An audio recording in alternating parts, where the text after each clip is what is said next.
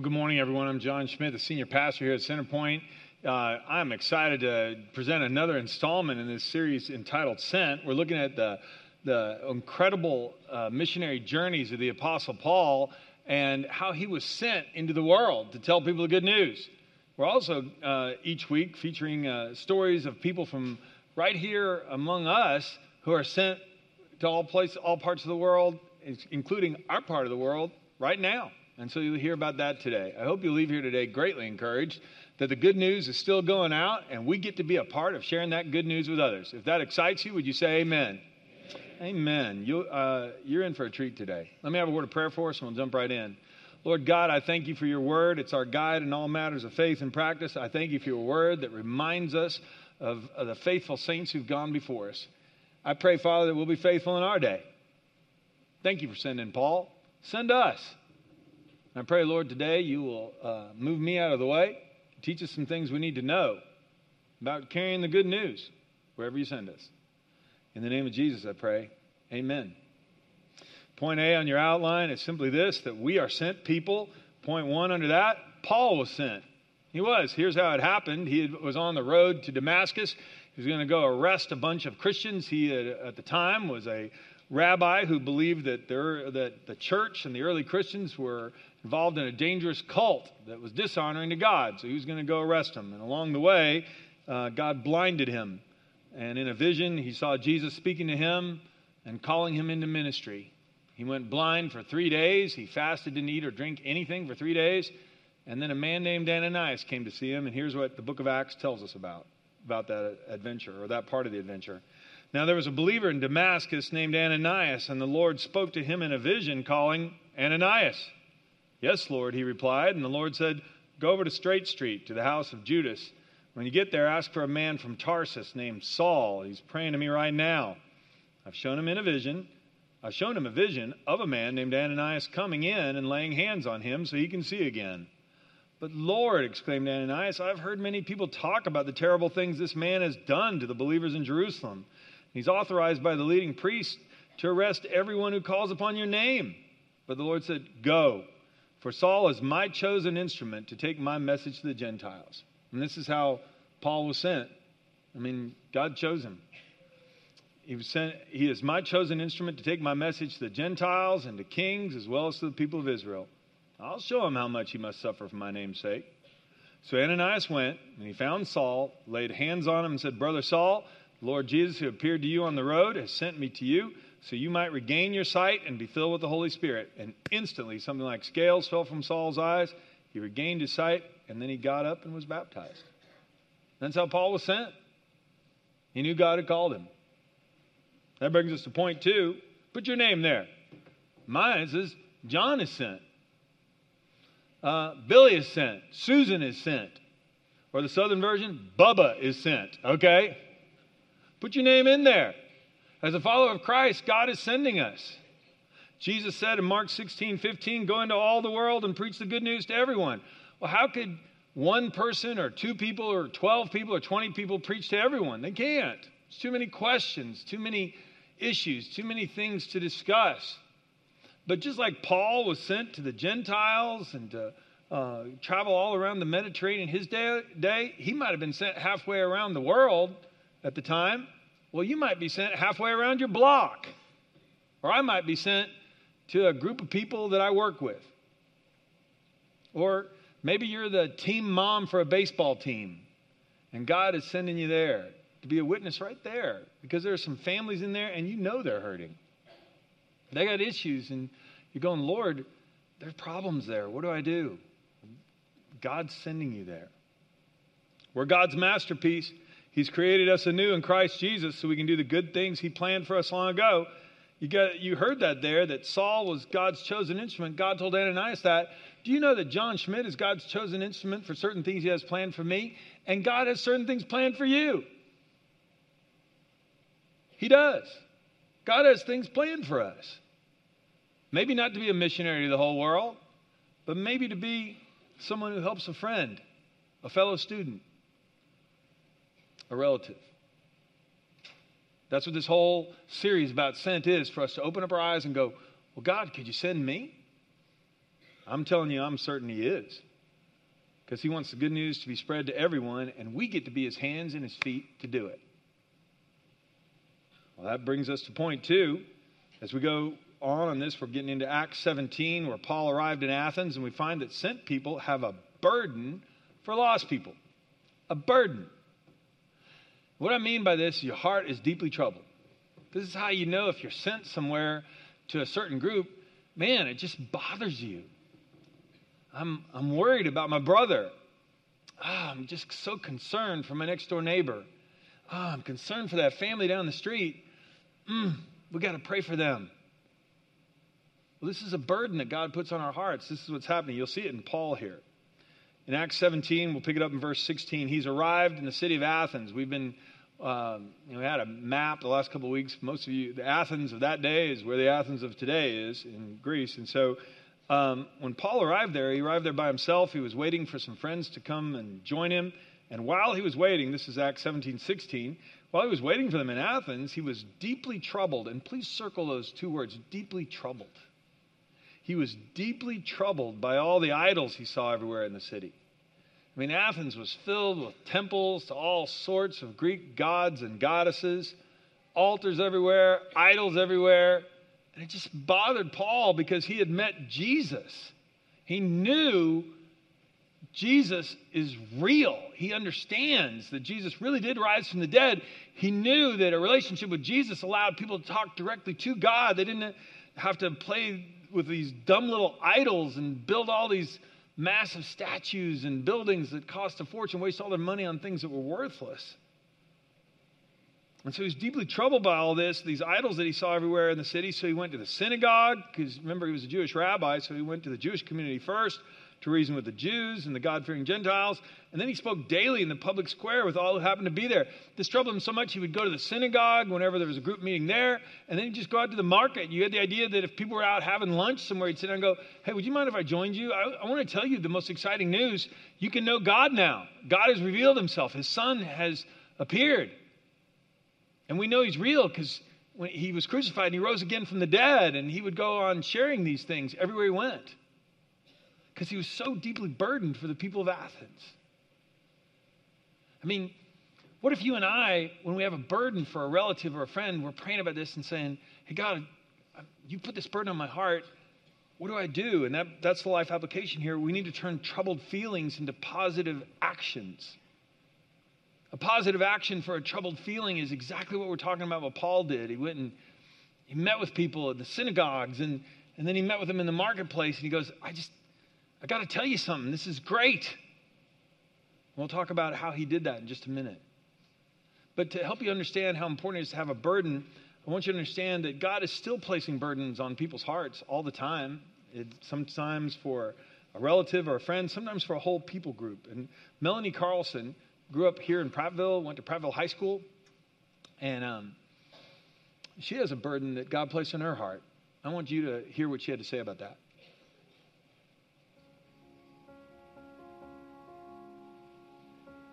I graduated from Prattville High School and then I went to Auburn University and I was studying fine art there. And um, I had gone to a conference where someone from the Middle East was speaking, and he was talking about um, the need for missionaries to go to these unreached people groups in the 1040 window. Um, and so I felt like God was calling me at that point to go, and um, I was really scared because I had never thought about doing missions before in my life. And so I was like, I'm not going to do that. And I started studying art instead.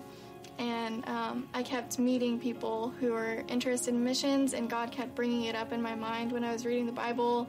Like, this is His heart for the nations, is for people to be sent out to go. Um, we should be doing something with the gospel.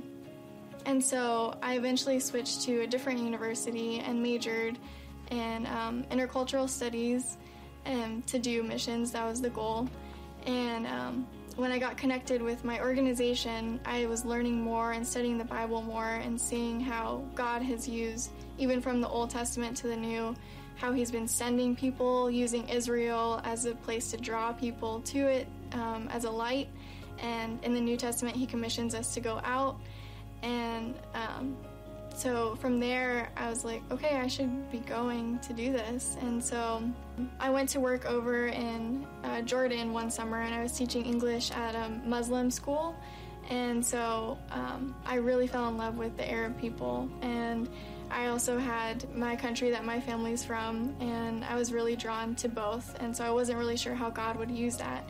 And so my organization actually sent me an email not too long ago and they said, Hey, we're looking for people to come work with Arab speakers in this country you want to serve in. Um, and so they're like, Do you know anybody who would want to come to the field long term and serve with these refugees coming in? Um, because it's such a big crisis going on right now with refugees fleeing from Syria and Iraq. Um, so it seemed like God was kind of orchestrating that in my life, and He kind of merged both of those desires that I had in my own heart to serve over there. Right now, in the country I'll be serving in, there's a population of 800 million people, and the Christian population in this country is only 0.04%. So you can see there's a huge gap between um, Muslims and their witness to the gospel for Christ there. Um, so there's a huge need. I've had a lot of people ask me um, about safety and, um, you know, why would I choose to go somewhere where it's unsafe when I can stay here and get married and have a nice house and car um, and live comfortably. And when I read the Bible, I don't really see that as what God has called us to. I see Jesus as the suffering servant, and he comes to serve us. And so, if we're to call ourselves Christians, we should be following Christ's example and going to serve others. Yeah, you can applaud that. If you wonder what kind of missionaries we support here, Melanie is that kind of missionary. She's somebody who's sent. Her mom was Muslim. She has a burden for people to know Christ in other parts of the world. She's willing to go. She believes God's sending her. And when you see that, you go, well, yeah. But that's not me. Okay, but where's God sending you? Where's He sending me? To the place where our heart beats like, I, I want to make sure these people know Jesus. I want to make sure they know how much God loves them. I want to make sure they know their sins can be forgiven no matter who they are, no matter what they've done. Oh, somebody needs to tell them, Lord. If you've experienced that for a relative, a loved one, a neighbor, a coworker, then you understand what Paul was talking about. This is the next reference in your outline, 2 Corinthians 5. If we're out of our minds, it's for the sake of God. If we're in our right mind, it's for you. For Christ's love compels us. Can we say those few words together, please? For Christ's love compels us. That's how you know where you're sent, where your heart breaks for people. You want to pray for them. You want God to say, you want God to speak through you, You want God to help you. How do I communicate, Lord, how much you love them? How, what can I do? This is Paul walking around Athens. Oh, these people are all lost and they're being misled by all these ridiculous temples. Oh, somebody's got to tell them. That's a burden. If anyone is in Christ, he's a new creation. The old is gone, the new has come. What great news! All this is from God, who reconciled us to himself through Christ and gave us the ministry of reconciliation, that God was reconciling the world to himself in Christ, not counting men's sins against them. Jesus paid the penalty for all our sins in full on the cross. We're therefore Christ's ambassadors and if you'd circle the word ambassadors, that's what the word apostle means. Okay? That's it, the sent ones. As though God were making his appeal through us. We implore you on Christ's behalf, be reconciled to God. When you and I introduce a friend to Christ, God's making his appeal through me, through you. And this is his plan. And we get to be a part of that. We get to be a part of changing the eternal destiny of somebody's soul. I mean, for our kids, for our friends. I mean, this is amazing. And we're just listening how Paul embraced this. And there's a bunch of lessons that we can learn from Paul as the story unfolds here, what happened next in Athens. And that brings us to point C sent people are ready to share. And this is what I want to talk about. If God places a burden on our hearts for someone and we feel sent to them, well, what are we going to say when we get the chance? What are we going to say? Well, Paul gives us a good template of some things to follow here. Paul also had a debate with some of the Epicurean and Stoic philosophers. This is Acts 17 18. And when he told them about Jesus and his resurrection, you can underline that. That's a key part of this. We always got to tell people about Jesus and his resurrection. They said, What's this babbler trying to say with these strange ideas he's picked up? Others said, Well, he seems to be preaching about some foreign gods.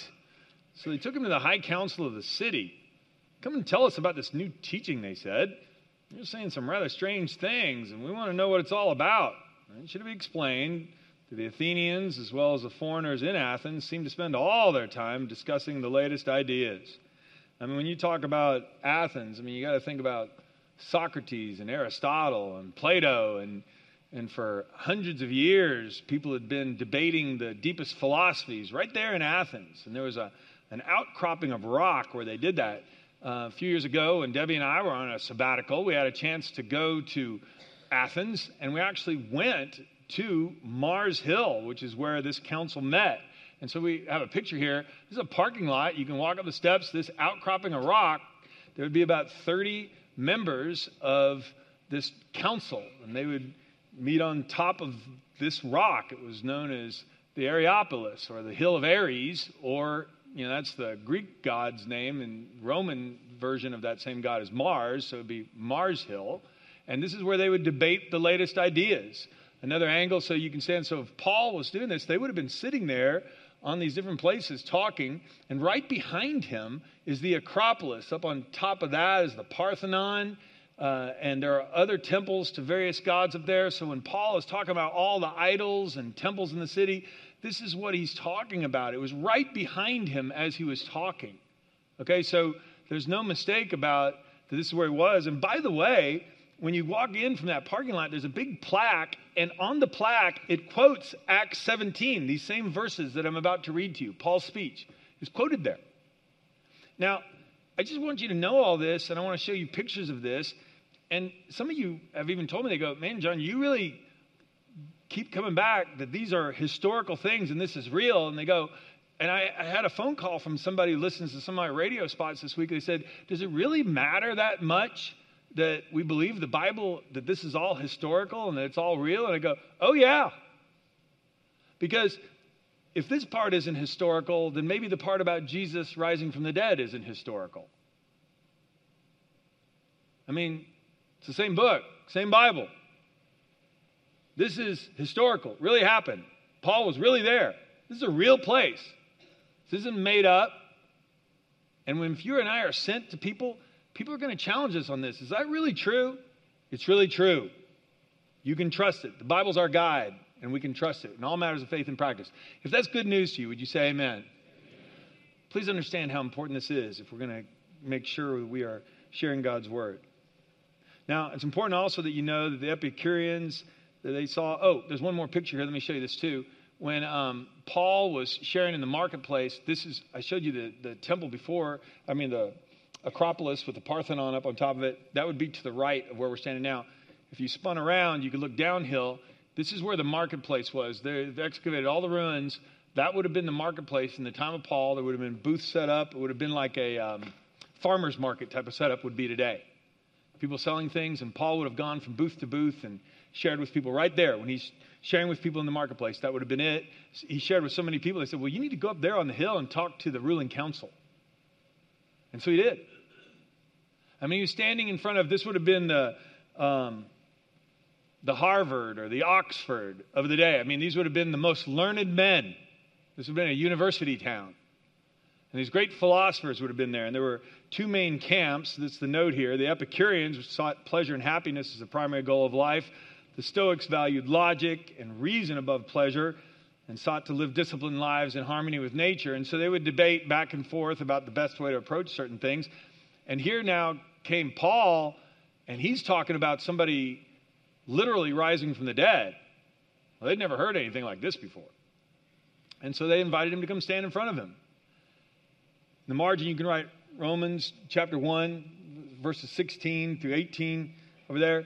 Paul said, I'm not ashamed of the gospel. It's the power of salvation to all who believe. He saw this as an opportunity, and he was ready.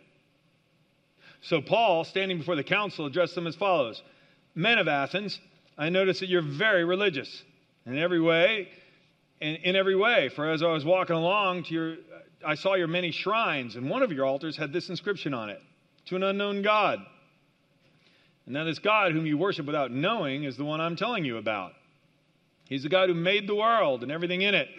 Since He's Lord of heaven and earth, He doesn't live in man made temples like the one behind me, the Parthenon, where Athena's statue is standing. He's the God who made the world and everything in it. Since He's Lord of heaven and earth, He doesn't live in man made temples. Human hands can't serve His needs, for He has no needs. He Himself gives life and breath to everything, and He satisfies every need. From one man, he created all the nations throughout the whole earth.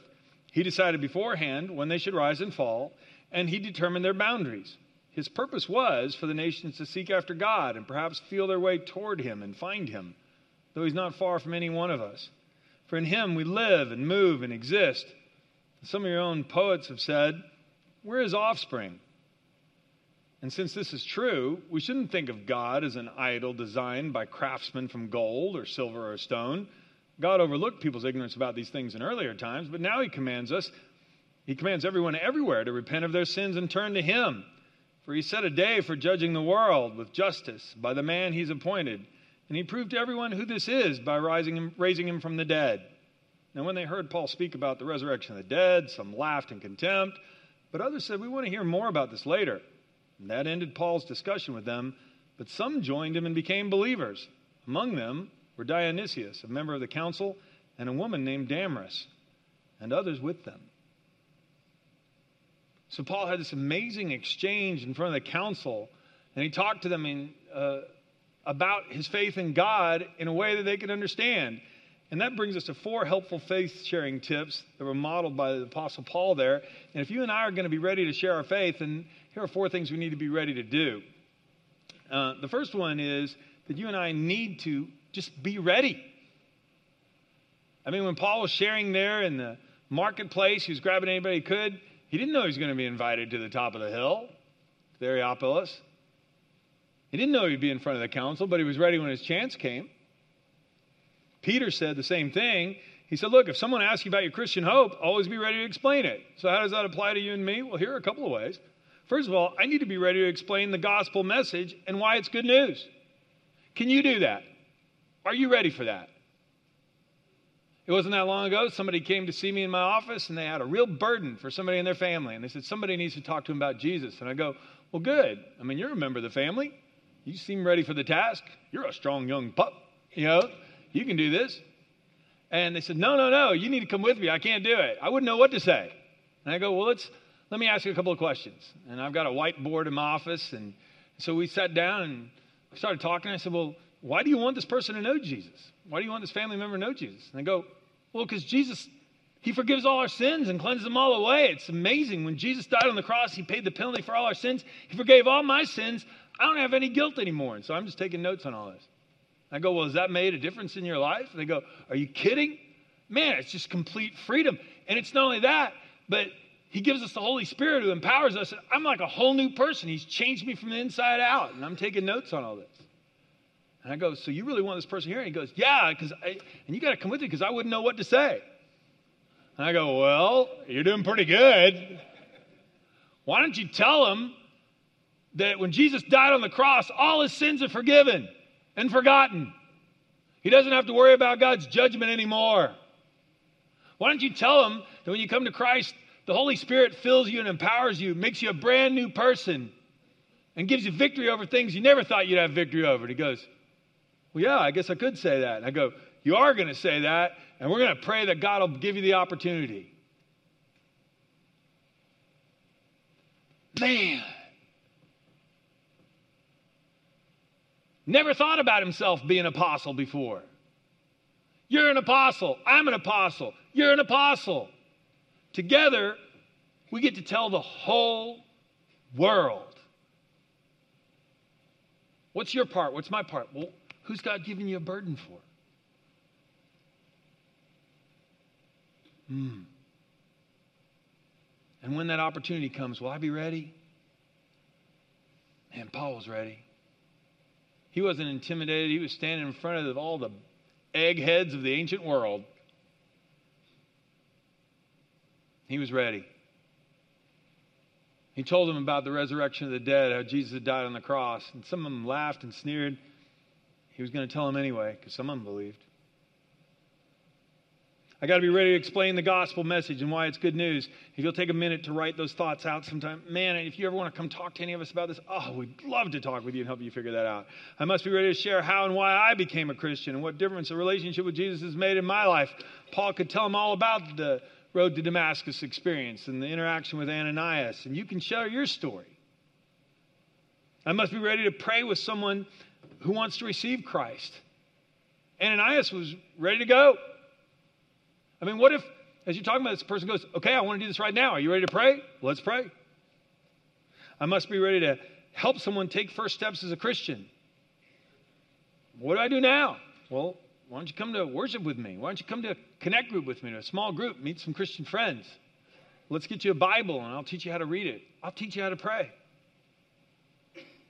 And then I must pray for awareness of the needs of others and opportunities to help them this is how we gain a heart and a burden for people in the first place. We start serving. And then we'll know what to say and we'll know where to start. That brings us to point two. We need to find common ground. Paul started with common ground. I mean, he, as he walked around Athens, he was deeply burdened by all the temples and altars.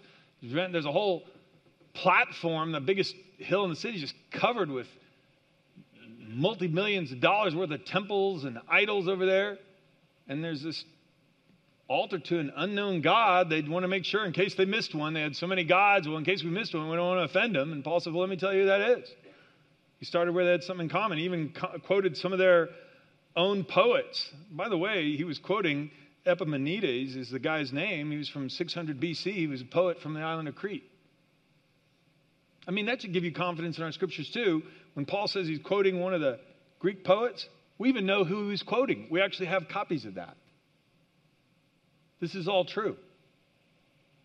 But if you and Peter and Paul both agreed on this, 1 Corinthians 9:22, Paul said, "Look, I try to find common ground with everyone, doing everything I can to save some."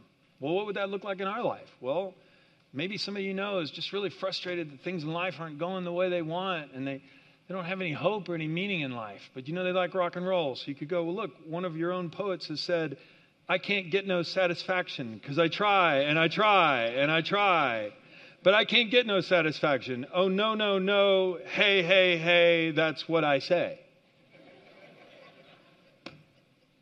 Mick Jagger, obviously.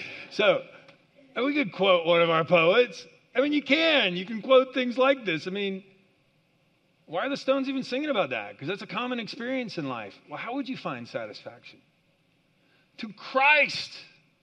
Let me tell you how I found satisfaction. To a personal relationship with Jesus. And let me tell you how it happened. Point three, we need to show respect.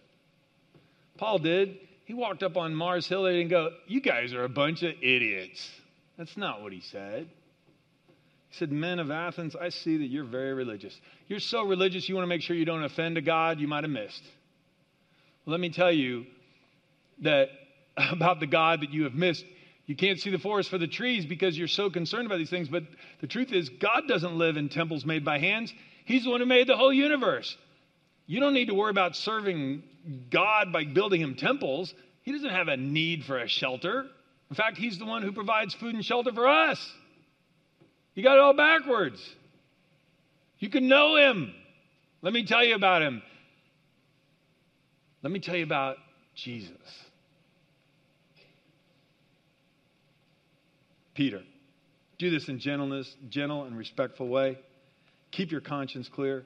Then if people speak against you, they'll be ashamed when they see what a good life you live because you belong to Christ. I mean, Paul modeled all these things.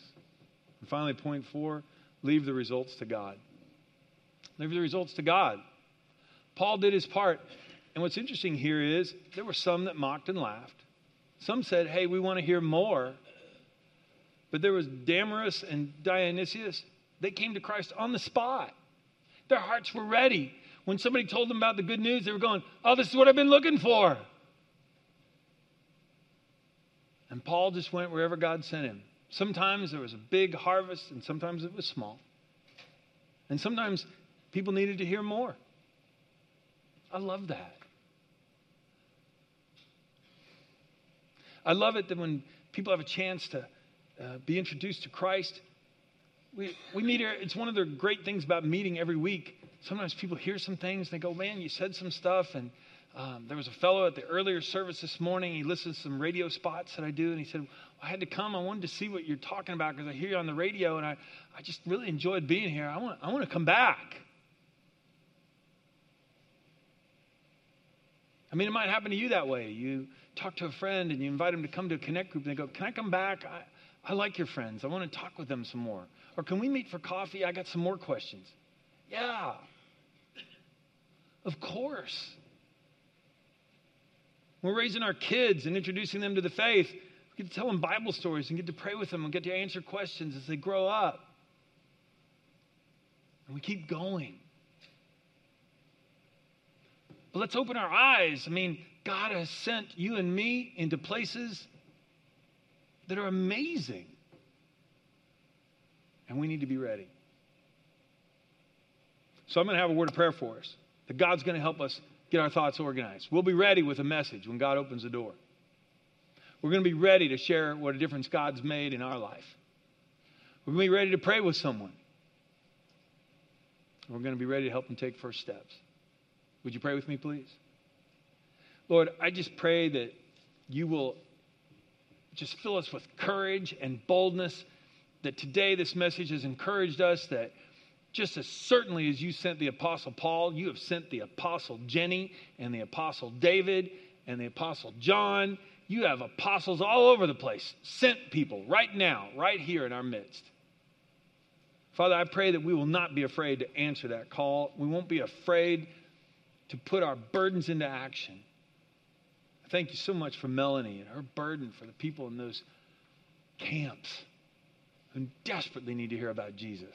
Please bless her. But bless us too, in our families, in our workplaces, in our schools. Lord, give us the words to say. Help us organize our thoughts. And Lord, when the opportunity comes, give us boldness and courage. We'll leave the results to you. But it's so encouraging to know that Dionysius and Damaris responded. Who knows? Tomorrow might be a day when one of our good friends or relative accepts Christ. We've been praying about him for years. Lord, we thank you for your word. We thank you for Paul. We thank you for his obedience to go. Help us go where you sent us. Open our eyes, Lord, to things we've never seen before. And finally, Father, I want to pray if there is a Damaris or a Dionysius here this morning who has realized that they need a relationship with you, that they will come and talk to us this morning, today, right now, and surrender their lives to you.